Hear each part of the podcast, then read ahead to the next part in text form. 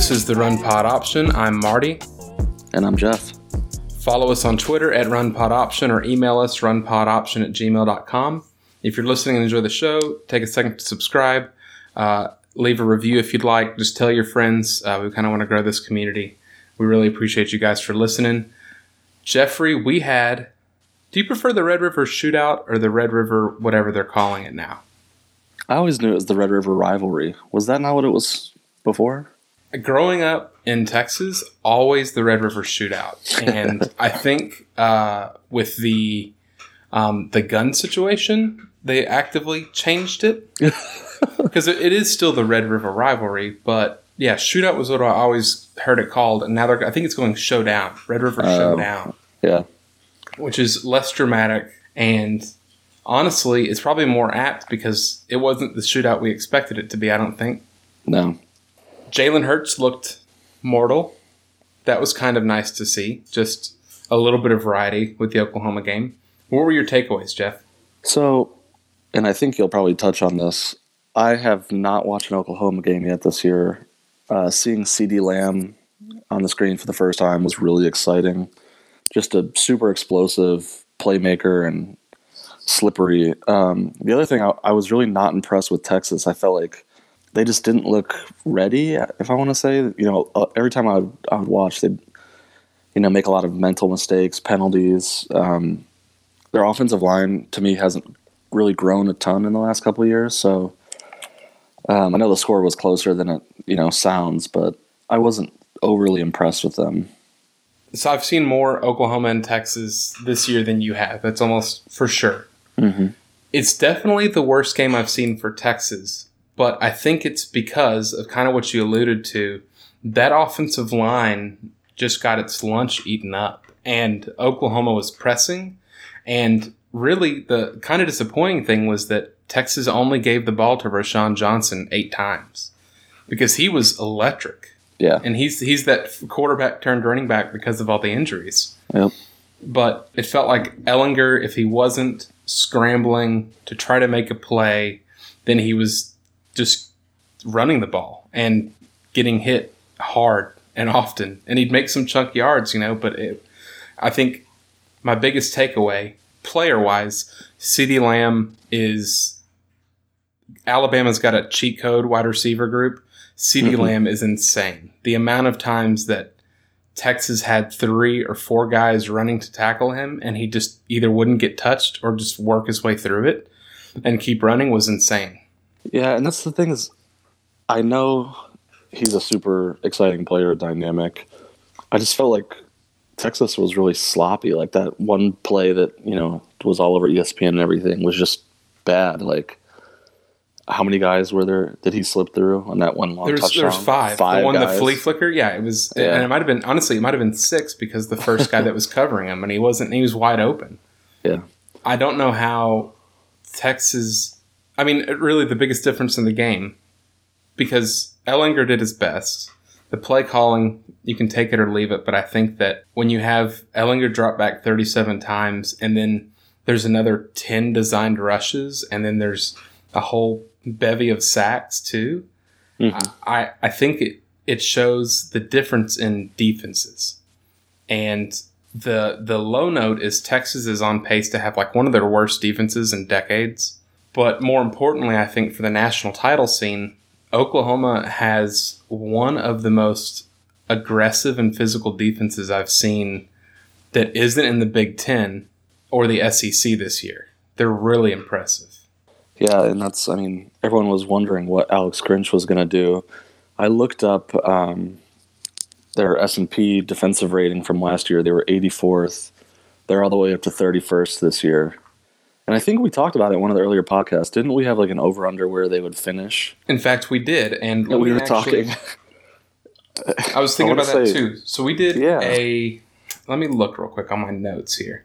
So we had a preseason over under for Oklahoma. Uh, they finished 84th last year, and the over under was whether they would improve their final ranking by 34 points, meaning would Yep. they have a top 50 defense.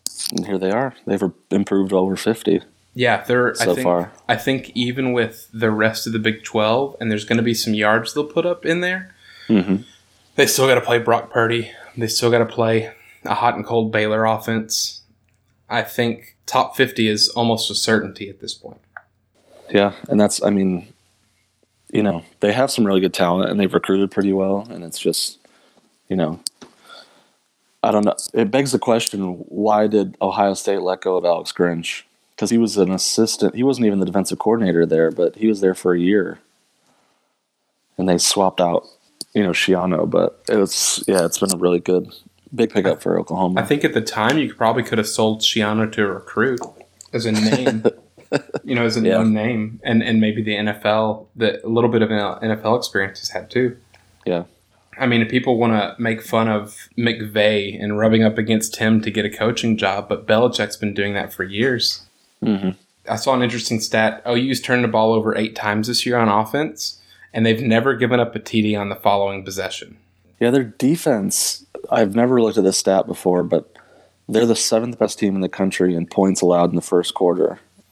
And then they slowly get worse. So in the second, I think they were like 28th. In the third, they dropped down to 70th. And then the fourth, they're 90th. So it's really interesting how they've been constructed and how I guess they can they can still hold up early, which allows them to build a lead and then I would be curious Kinda what, bleed 'em out. what their offense is in scoring, you know, in those same quarters, because yeah, this was their lowest offensive output at 34. And Mhm. really, if it wasn't for the couple of Hurts mistakes, it's probably 45, 48, maybe even 50.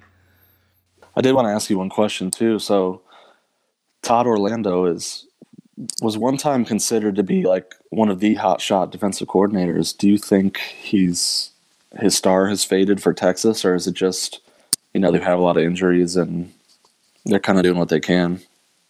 You know what? I'm just going to say I don't know. I, I, I, without even getting too far into it, I think Orlando's still got a place. I mean, if you're Will Muschamp's out there, and we'll talk about him later too. but like, Muschamp's never had like a top 35 defense. No, I think Todd Orlando just has to be good enough. It's really going to depend what it looks like next year when you. I don't think Ehlinger's back, right? Is he a senior? no, I think he's a junior. Oh, that's that's disgusting. If we have another year of Ellinger, Yep. uh, he is a junior, son of a gun. But it depends. I mean, he's having a good year, so I wouldn't be surprised if you know they cap out at ten wins again. Is there really much you know to come back to? I don't. It'd be interesting. What else is there for him to prove? I would I would argue the fact that that quarterback class looks to be kind of stacked, anyways. I don't Mhm. think Ehlinger's a top eight quarterback coming out. No, I think he could be a top five tight end. go the Tebow route. Yeah, exactly. I mean, except actually do it instead of put him Denver and trying to. Go into baseball. Yep. Uh, one of the uh, low key matchups this week, shifting to Temple and Memphis. I actually watched a pretty good amount of this game, and I think the biggest story coming out of it was the fourth down pass. Memphis needed a first down.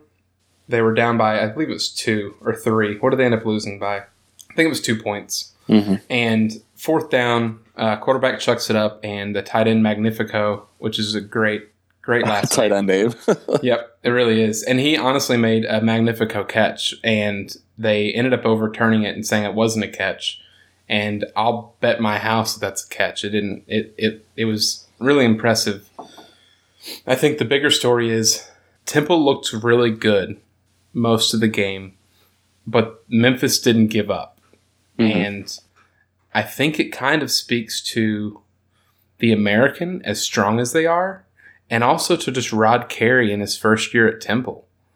He's had more offense with Temple than he had at Northern Illinois, and I think your recruits are better. I think he's got a better team than he's probably ever had at Northern Illinois from a talent perspective. It almost is upsetting though, because like most conferences so far, they're going to kind of eat themselves alive. hmm And it's going to eat itself more whether Temple beats another ranked team. If Temple wins against SMU next week, that's their third ranked win. Because they'll have SMU, Memphis, and then They have the second most ranked wins, yeah, over ranked teams at this point, which is pretty awesome. and they were receiving po- votes in the AP. But I think Mhm. early first year coach of the year candidate. If Temple ends up with 10 wins, which they're on pace for, I think Rod Carey needs to be mentioned. Especially after, I mean, he wasn't even their initial hire because remember they hired Manny Diaz for less than 24 hours, I think. Yeah, yeah. Manny Diaz was undefeated, and then and then they brought in Rod Carey. Yeah, he's done a really good job. I, I agree, and I think that it fits perfectly with program building because that's all that Temple's been able to do. Uh, Mhm. Temple's just producing where Louisiana Tech used to be like the offensive coach stopgap between another job. Temple feels like that same for like a program builder slash defensive heavy coach. hmm And and honestly, I got no no beef with the Owls. I'm I'm happy for Temple. Yeah, and let's just talk about. I think, you know, I speak for a lot of people who are obviously, we know why game day is going to Penn State because it's Michigan and Penn State under the lights. But I think a lot of people were secretly hoping for Temple and SMU next week. I think that would have been really fun.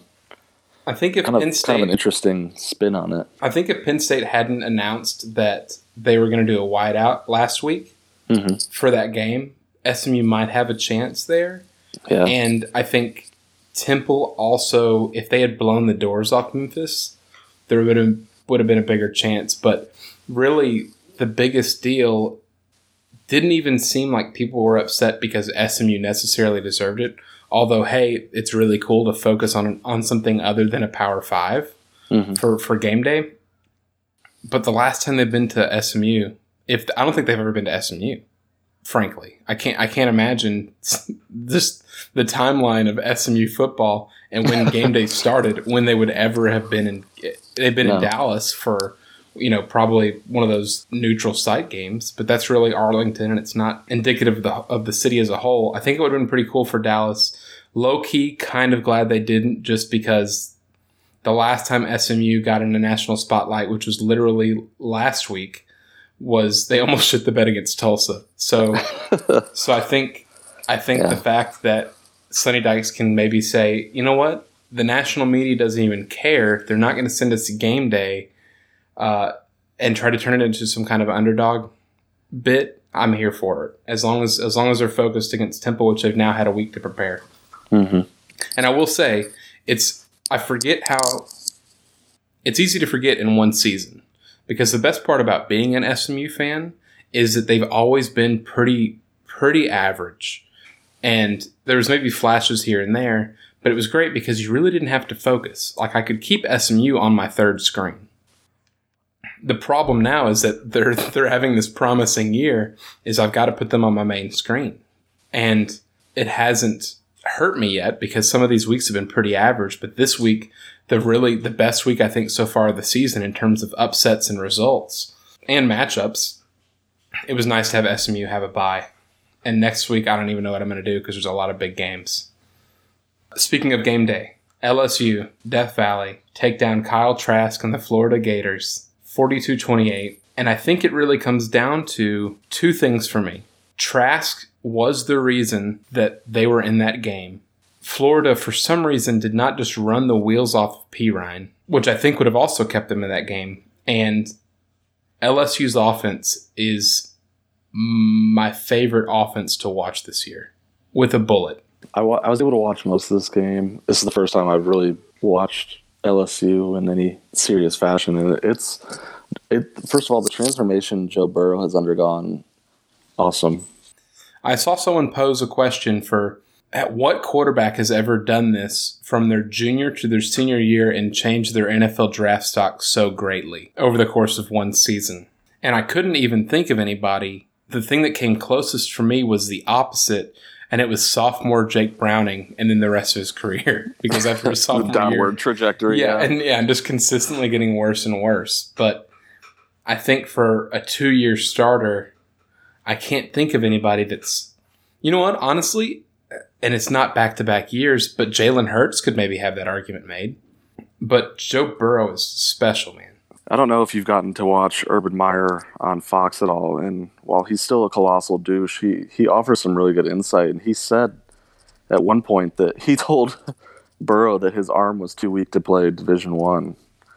And so Burrow took that and worked on his arm strength, and now I mean, he doesn't have a cannon, but he he throws a really nice ball. So, I mean, just that dedication that he's shown.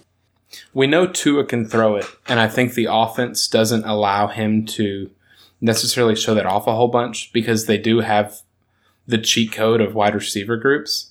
So he he only needs to throw it five to ten yards down the field, and they can do the rest for most of it. It's amazing watching the LSU game just how many passes Burrow not only just nailed the pass downfield, but hitting his receivers in stride or making a tough throw hmm and it never feeling forced really. I don't think he had what felt like a forced throw that entire game.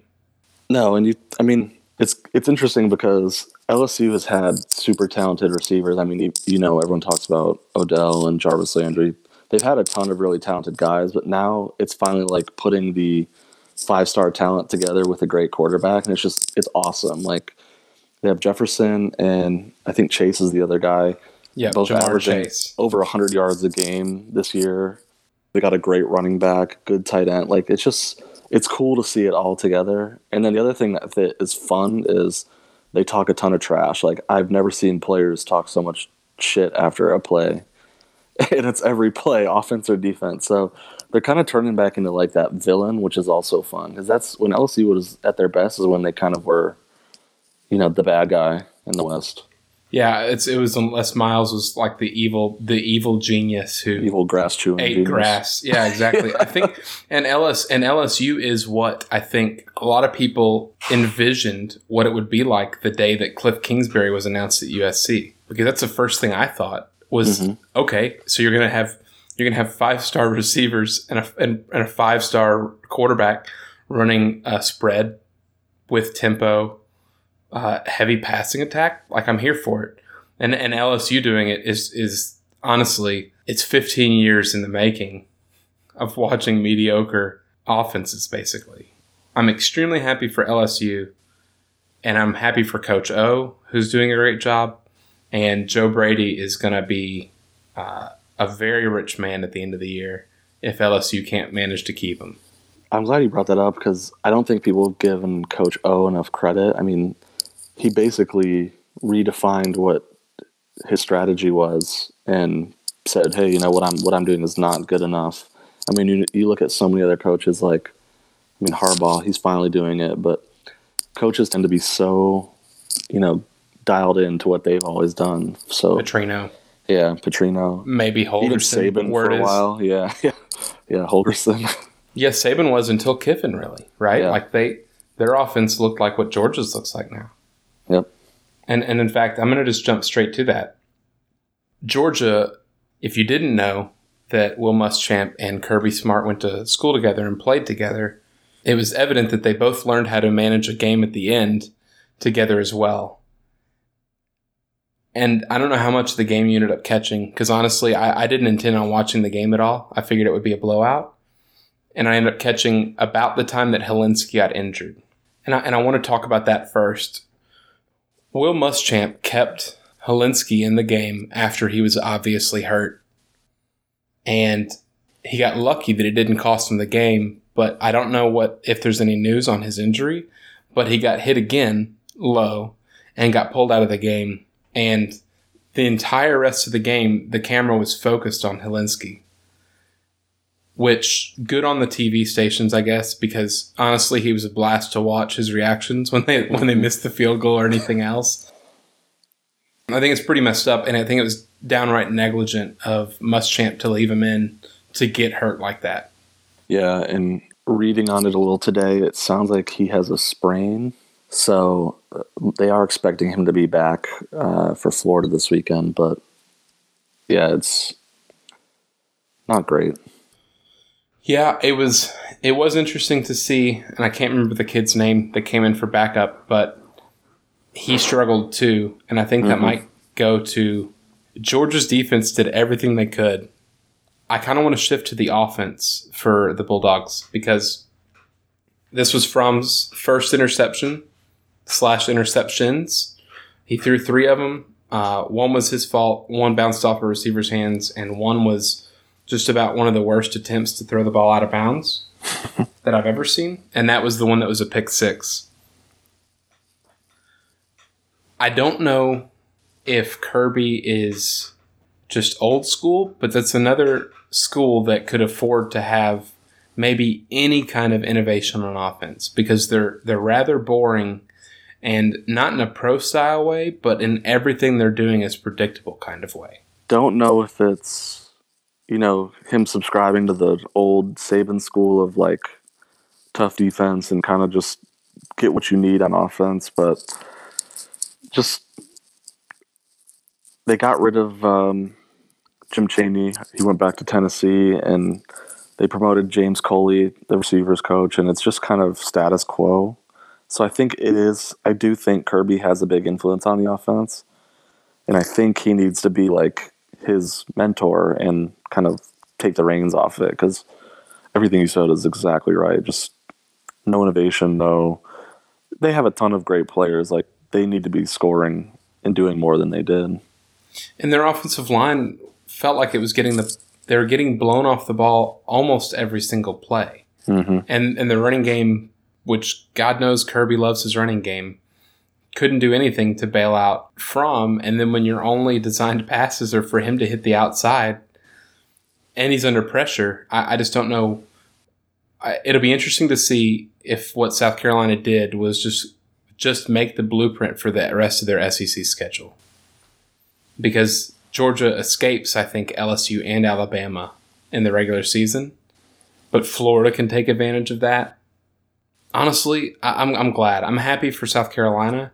In general, I'm happier that we probably can put Georgia as a playoff contender to bed.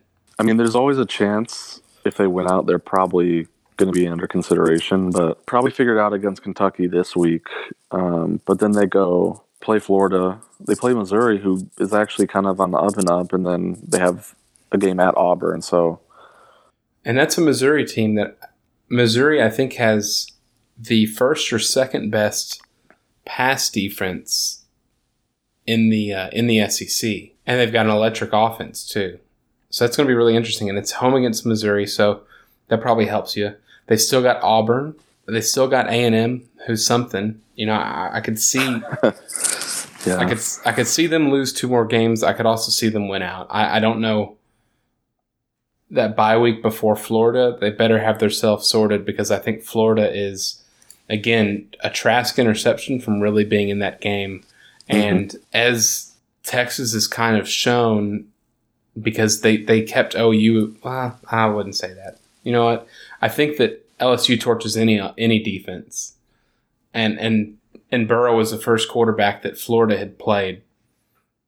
I think they probably have a pretty high chance of beating Georgia in that cocktail party. Isn't that what they call that, mm-hmm. Bess? Yep. Let's move to the Big Ten.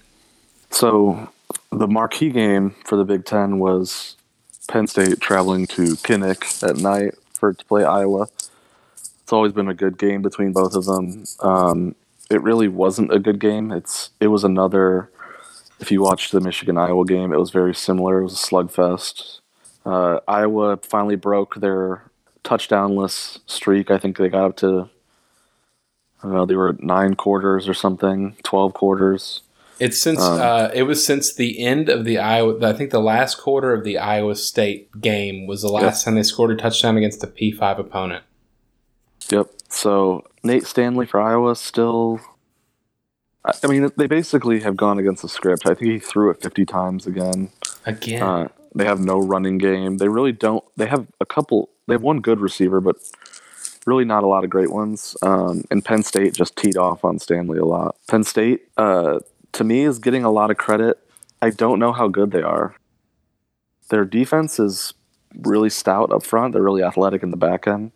Um, but on offense, they're just they were opportunistic. Sean Clifford was not good throwing the ball, but was really clutch kind of running. And then Noah Cain came on and really finished strong at running back. But I I wasn't impressed with Iowa watching them last week. I wasn't super impressed with Penn State, but they're sitting near the top ten. I think in the top seven even for some rankings. So we'll yeah, see. they're, they're seventh currently in the AP, and I think that this is the first real game that I've seen Penn State play all year, and that's just a matter of schedule. and, and picking and choosing who I'm going to be able to watch. But they weren't ever high on my list, and I didn't really have a choice this time. And it's unfortunate because, like you said, the game was was kind of a rough watch. I'd never seen Noah Cain. I'd never seen KJ Hamler, and I came away with both of them being really impressed. That Hamler touchdown where he he pogo sticked over the top of the Iowa defense was absolutely insane. Yeah, Hamler is uh, an outstanding player. Kind of reminds me of, I don't know, I feel like he would fit in really well with a Big 12 team. He'd probably put up like 1,500 yards, but he's uh, good. He's an electric, you know, returner and a good slot guy. Um, Cain is interesting because Penn State has basically had a running back by committee approach the whole year, and this week Cain took the reins. He's a true freshman. Yeah, I think he's a five star from Virginia. So Franklin is recruited really well. I still don't know how good they are. Like I said, they're going to play Michigan this week and probably obliterate them, but I still think it's it's Ohio State by far, and then Wisconsin too. So yeah, I think Penn State is still not an elite team, as Franklin would say. They're home against Michigan next week, like you mentioned. They have at Michigan State. It's probably the same exact game they just played against Iowa. mm-hmm. Then they play at Minnesota, which is actually really interesting. Home against Indiana, at Ohio State, and then Rutgers. So they'll have a test in Michigan. And depending on how they'll pass that test, if they smoke Michigan, I think they're undefeated until Ohio State. If they barely edge out Michigan, then I think Minnesota might have a chance. Minnesota is really interesting. Said Michigan is going to be. I mean, it depends what Michigan team shows up. Obviously, Harbaugh is dreadful on the road, especially against ranked opponents. So it's probably not going to go well. But and then Michigan State, you have them. It seems like they're probably close to being in free fall based on some comments and how they played this week. So, but you never know. They could they could turn it around at home and you know gut out a close victory. So yeah, it'll be it'll be really really interesting for Penn State. It was it wasn't by design, but it is interesting when you you go from Iowa to Georgia to Michigan State, and all three of those teams, I don't think anybody doubts the defense's ability. Whether they're great or good, you know that they're at least good, right? Or they're well coached, or even if they're maybe young players or they're having to make adjustments because of injuries, they're going to be a well put together defense, generally. The offenses, it feels like in in I don't even know if it's good for the damn sport, but what used to be great about college football was 10 years ago, any team that was really, really great had a chance to be upset by a weird team, by a Texas Tech, or by a weird spread option, or by Rich Rodriguez at, Was- at West Virginia. There was a lot of variety in the ways you can get beat by different teams because largely offenses hadn't or weren't willing to uh, evolve with the sport. And now we've come full circle, and it's more of out of the 130 teams, 100 of them are running the same offense, roughly. right? The the key the key phrase is tempo. Uh, hell, we named our damn show after it, the RPO. Yep. It's the same stuff across everything, and if Georgia, with the talent they're capable of pulling, has an Alabama style offense, I don't think they definitely don't lose to South Carolina right? I think they cruise. And in the same in the same ask, Iowa for all the two and three stars that they're they're lauded for being able to recruit. There's no doubt that they'd be better in conference if they ran a different system. Look no further than Purdue, who's had the injuries just just decimate them, but they're still capable of putting up 40 points, albeit against a bad team, but a conference team nonetheless. Yeah, and even even beyond just the scheme, I mean, Kirk Ferentz, he has made a living playing close games. I I can't remember the exact stat, but it was just it was crazy his record in close games, and that's that's what he's built his program on is, you know, play good defense, play smart on offense, and win a close game in the you know in the fourth quarter. And I think Smart tries to do the same thing, and it's you know it's great when it works, but then when you don't when you don't have the playmakers or you know the line, you know you have nothing to fall back on. And it's just you have a great defense with a putrid offense or you know no innovation. So I get it, but we see that all the time with those type of teams though. They always inevitably when you're a one-dimensional offense you get caught at some mm-hmm. point. You just will. Alabama got caught years ago. They're still capable of being caught if if you shut down Tua right now i think too because the running game's not what it used to be. It's it's interesting. I hope for and i have no no dog in the fight so to speak but the same way that for the second time tonight I'll mention them the way I was excited to see USC look different for the first time in a long time I think that it would be really exciting to see a, a high flying or fast paced Iowa just how weird it would be if nothing else but I think it could benefit them and I think Purdue I think we all believe Purdue at some point is going to catch I mean that's how Purdue stayed relevant with Tiller, Tiller that's thank you yeah. grass. Yep. So, I mean, he's proven that. And I think the difference now is you have someone like Brohm who can actually recruit. So it'll be interesting to kind of see where that goes. Jeff, we're going to play a game and then we're going to get a couple of notes for the rest of the week and we'll get out of here, okay? Sounds good. All right. I got this. I stole this game from uh, a Twitter user at CFB Unleashed. Um, I suppose that it was on the chain at some point and they've since unleashed it. Uh, good for college football. Uh, but it was which combo would you rather have? And it took a quarterback, a running back, and a wide receiver. And I'm going to list off some of these for you. All right, I've got five combos here. So make your notes, mental or otherwise. So the first one is quarterback Jalen Hurts, running back J.K. Dobbins, wide receiver DeVonta Smith out of Alabama. Combo number two Justin Fields at quarterback, Jonathan Taylor at running back, and Jerry Jeudy at receiver. Combo number three is Tua at quarterback, Chuba Hubbard. I, I, still think it's a Chuba. I, I don't feel uh, Chuba Hubbard out of Okie State and Jaylen Waddle. Uh, the- I think the the fourth string Bama receiver who's still or fourth string the fourth the fourth uh, receiver for Bama. Combo number four is Joe Burrow, AJ Dillon out of Boston College, Omar Bayless out of Arizona State at receiver, and the fifth one is quarterback Shane Buechele, running back Cam Akers, and wide receiver CeeDee Lamb. I, I hate to do this, but I would have to go with Fields, Taylor, and who was the receiver with them? Jerry Jeudy. Yeah, I mean that's just But it almost a didn't matter. group. Yeah, Yeah. it really is. So I, I immediately eliminated, in my eyes, Burrow, Dillon, and Bayless. And it's nothing against Bayless or Burrow, but I don't think AJ Dillon is in the same conversation as some of those other guys.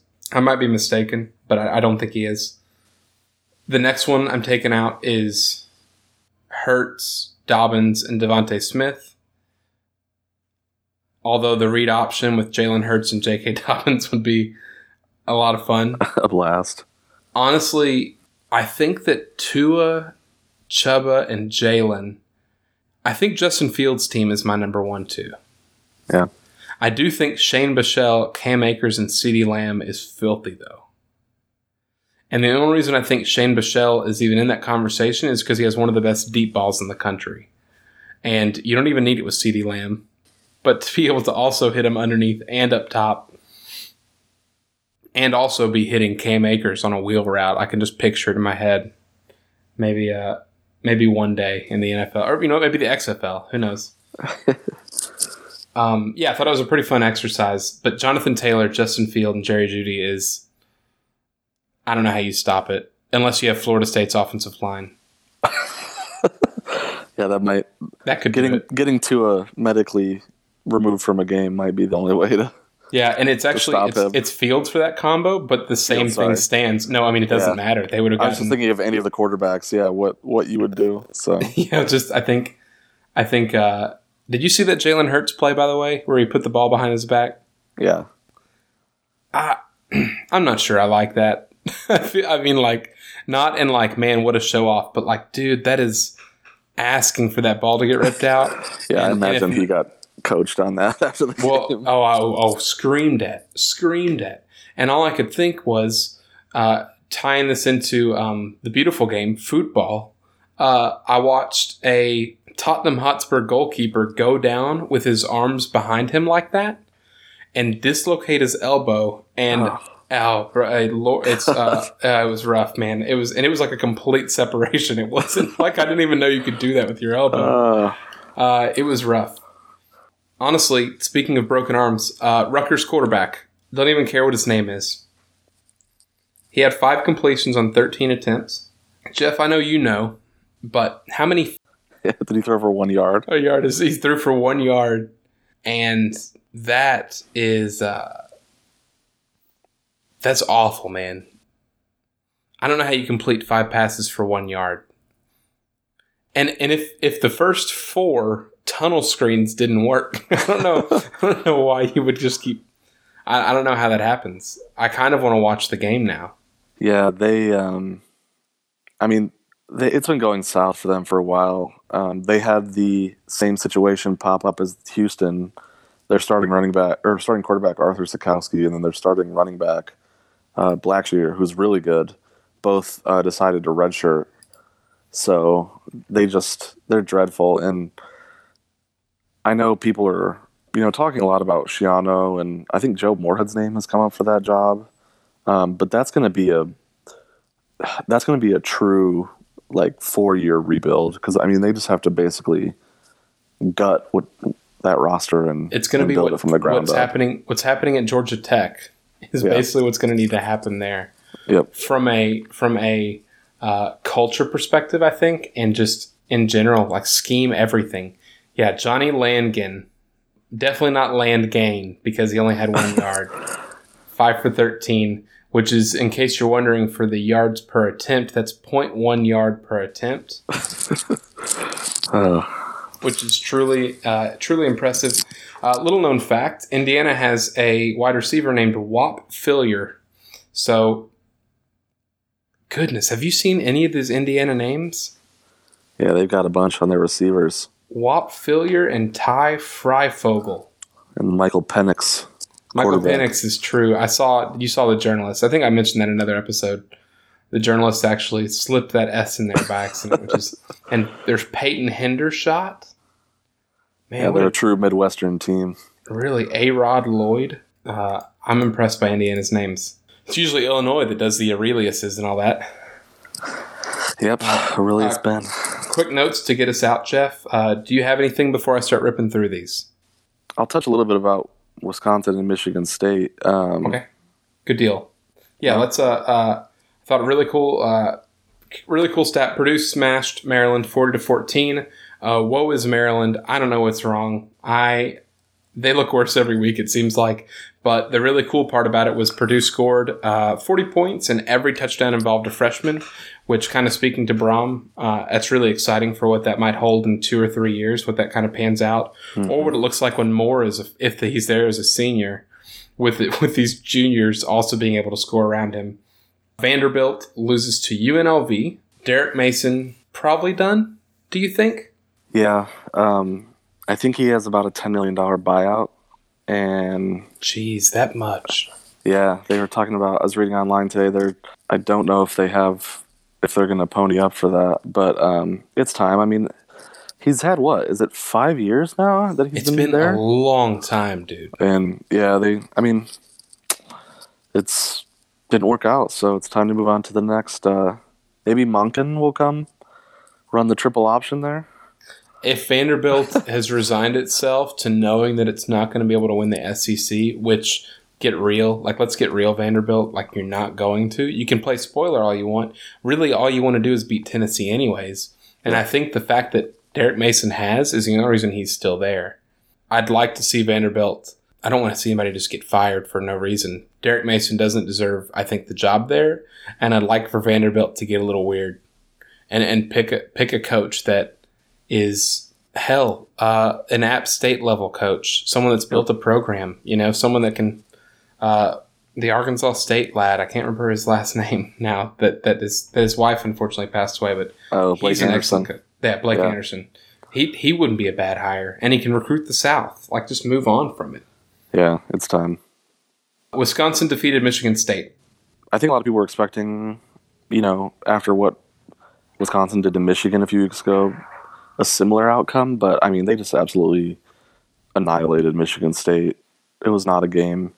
Um, and the best part was obviously after the game when D'Antonio was interviewed, uh, a nice reporter asked him about, you know, I think it was rethinking uh, his offensive staff makeup, and he told him it was a dumbass question. So that just kind of speaks to the state of of that program and um, Wisconsin. I mean, I kind of felt like Wisconsin was a little overrated when I watched them play Michigan because Michigan was just they looked like they didn't get off the bus. You know, taking bad angles, poor run fits, just getting blown off the ball. But someone, I'm just saying, someone should better hire Jim Leonhard as a coach because he has done an amazing job taking over for um, who's our friend in Louis, in LSU, Aranda. So he's done he's done a fantastic job. And Yep. actually, while uh, we're on the conversation, there was there was one thing I really really liked. Uh, it was so the highest rated defense by predicted points added. So what it takes is the compared average predicted points added for an opponent. So if Michigan is taking, uh, if they're averaging offensively 50 points a game, right? And a team beats them and they only score 25, and that would be a point, negative 0.5 for that defense. Does that make sense? I think I explained that okay. So on highest rated defense by predicted points added, uh, Wisconsin is allowing opponents 32% less production than their average throughout the season up to this point. wow, So they're basically cutting an offense's production into two thirds of it. And the nearest one to them is Clemson, and it's 25%. It's insane. And, and, and it's the usual suspects behind them Ohio State, Oregon, by the way. Way to go. Uh, Oregon's defense is still, Yeah. still killing it. Uh, Yep. Missouri, Auburn, Utah, TCU, Penn State, Western Kentucky.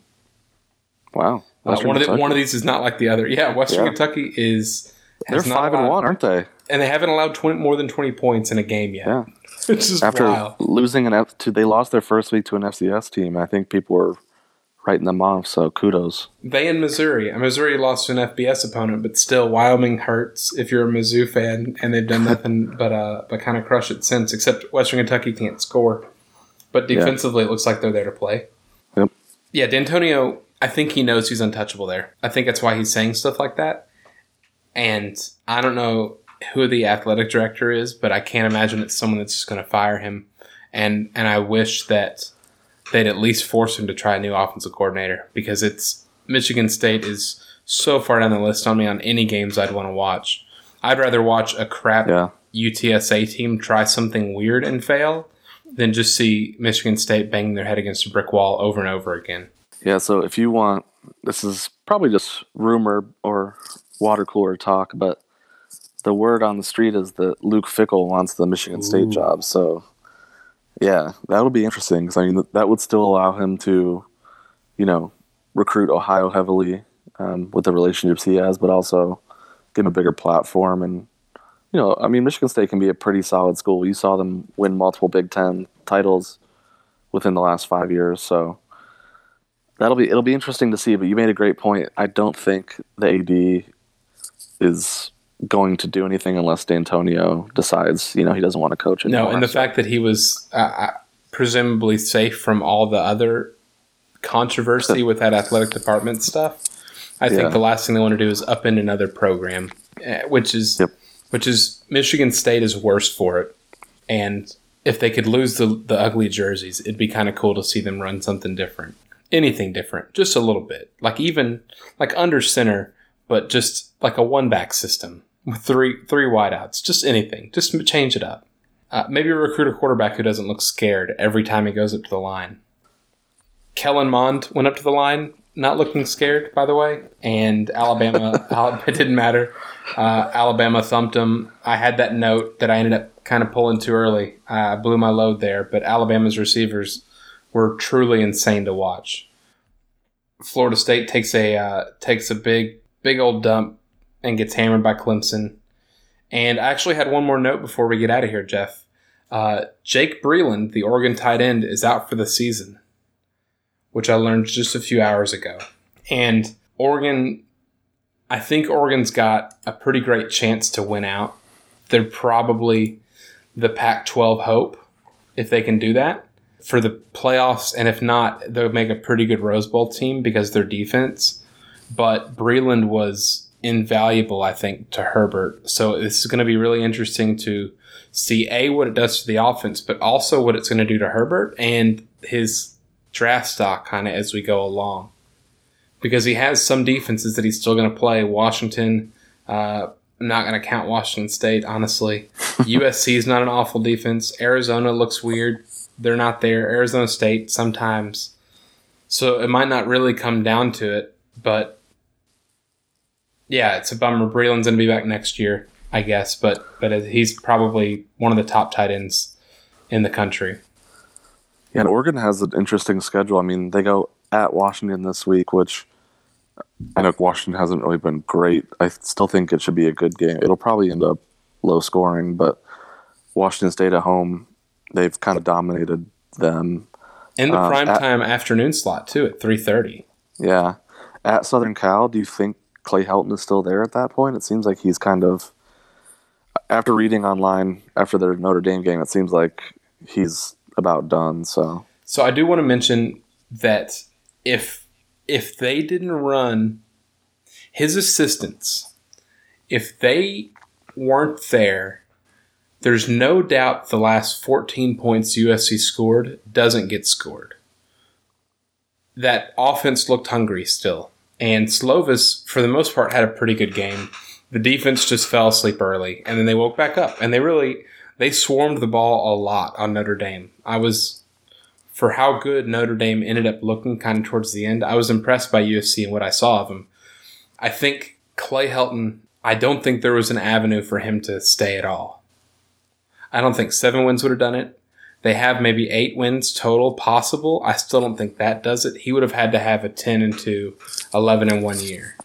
And if Oregon smashes them, I think that off week, I think he's, oh no, it's Oregon's off week. I think he's gone if they get hammered by Oregon. But I think it's dead set that he's out. They're having a hard enough time finding an athletic director. And I was actually listening to the Andy Staples show earlier today, and he made a good point. Who wants the job? Like, if you're a good athletic director anywhere else in the country, you're living on twice the land and twice the house for the amount of money that you're making that you would have to live in if you went to USC.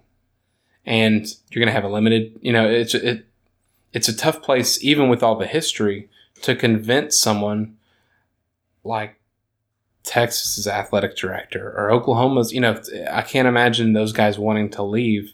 So they're going to have a hard enough time finding an AD. I love that point you brought up because I think it's something that a lot of college football fans underrate. They think, especially fans of like you know Michigan, Tennessee, Florida, like these larger programs, they think it's all just like, oh, you hire a good coach and you're going to win. But you really do need an athletic department that's committed to it too. You know, I mean, you see what some of these other schools are doing with their stadiums. I mean, even Nebraska. I don't know if you saw their facilities they're building. They're building this 150 million dollar, you know, practice and whatever else facility. So you're absolutely right. Like it's fine to be USC, but if you have a cruddy athletic director who doesn't want to build the infrastructure and you know support the program and do what it takes to win, like you're not going to win, and you're not going to attract the best coaches. Yeah, it's it, it still comes down to a location, Yep. right? It's it, it honestly is probably for if I had to guess for an athletic director who's talented or who's done well, it's probably similar to being an NBA free agent where it's saying, okay, I can pick where I want to work, but what's going to be the less? What where am I going to get taxed more, or where am I going to be able to live a better lifestyle? You know, why why would you if you could make the same amount of money at USC versus hell TCU and you have similar amenities, you have less traffic, you have more house, mm-hmm. you have more land, your schools are probably comparable. I, it's it's it's an easy choice to make for a lot of athletic directors, I think, and USC is because they were so set on hiring their guys. I think that's what got them in this position. Period. And I don't think that's even an if. That's definitely what got them in this position, period. Swann was the last one, right? Who was before? One of them was had never even been an athletic director before. Yeah. I mean, the fact that it had to be a USC guy. Yep. And I think the I think honestly, you know what? If I'm USC, what I try to do, I try to do what Arizona State's just done, what North Carolina's just done, and you can't get Pete Carroll back probably, but come back and bring a CEO slash recruiting type of coach in and leave your staff, or bring in similar staff. Because frankly, if it wasn't for the tempo and fast paced offense that they have, and they were still enduring the same injuries, USC maybe has one win Yeah. they they they haven't they've already been wheels off and back and forth you know all right that's going to do it for us that ran longer than i expected it to but anytime i get to talk to jeff about college football it's a it's a win Yep. uh, tomorrow Monday. yep yep it's, it is a great monday indeed and speaking of monday so we're recording this on monday it's going to be releasing on tuesday the 15th the pick show is going to be released on the 16th and we're going to be recording that on tuesday so uh, stay subscribed. I don't know why you just like up and unsubscribe, but but uh, stay subscribed uh, at Run Pops uh, at Run Pod Option on Twitter, uh, Run Pod Option at Gmail for the the email. Obviously, I'm losing steam here, Jeff. Uh, say bye. I just want to take a moment to congratulate our co-host Kyle on his wedding anniversary. Oh yeah, Kyle. We didn't even acknowledge he was gone, but Kyle isn't here because he's uh, got a wedding anniversary. It's been two years. I was at the wedding. I believe there was a college football game on, and it left some people disappointed at that fact. Mainly, What game was it? mainly me. It doesn't matter. okay. I mean, it doesn't. Here, let's. Uh, you know what? Since we've already run this long, let's look at uh, October fourteenth. There was something. Maybe it was a 2017 college football. Let's see who we had. it, was, it was week seven. Oh man, this seems like it's like a time portal here, dude. Oh, we had Red River Shootout, Oklahoma over Texas, Oh, okay. 29-24. That was Baker Mayfield. We had uh, LSU over Auburn, both ranked. We had Alabama. Man, there was a lot of a lot of bad games. This seems like a lifetime ago. South Florida 33, Cincinnati 3. Man. Stanford 49, Oregon 7. Man, yeah, talk about that. Jesus. That would have Feels been like a lifetime ago. It really does. And it was Oregon's uh God. Oregon had Braxton Burmeister and Taylor Alie as their quarterbacks. So that explains that. Uh, congratulations, Kyle. Thank you all. Congratulations for making it this far. Have a uh, have a good rest of the week, and you'll hear from our picks uh, on Wednesday. Bye. Adios. Hi, my name is Joshua Tracy, And I'm Corwin Heller. and we are the hosts of a statistics and sports podcast called Juicing the Numbers. We cover the NFL, college football, MLB, and the NHL with anything that we like to talk about in between. If you like sports and the numbers behind it, come check out our show, Juicing the Numbers, on iTunes, Spotify, Stitcher, wherever you find podcasts. Hit us up on Twitter at Juicing POD.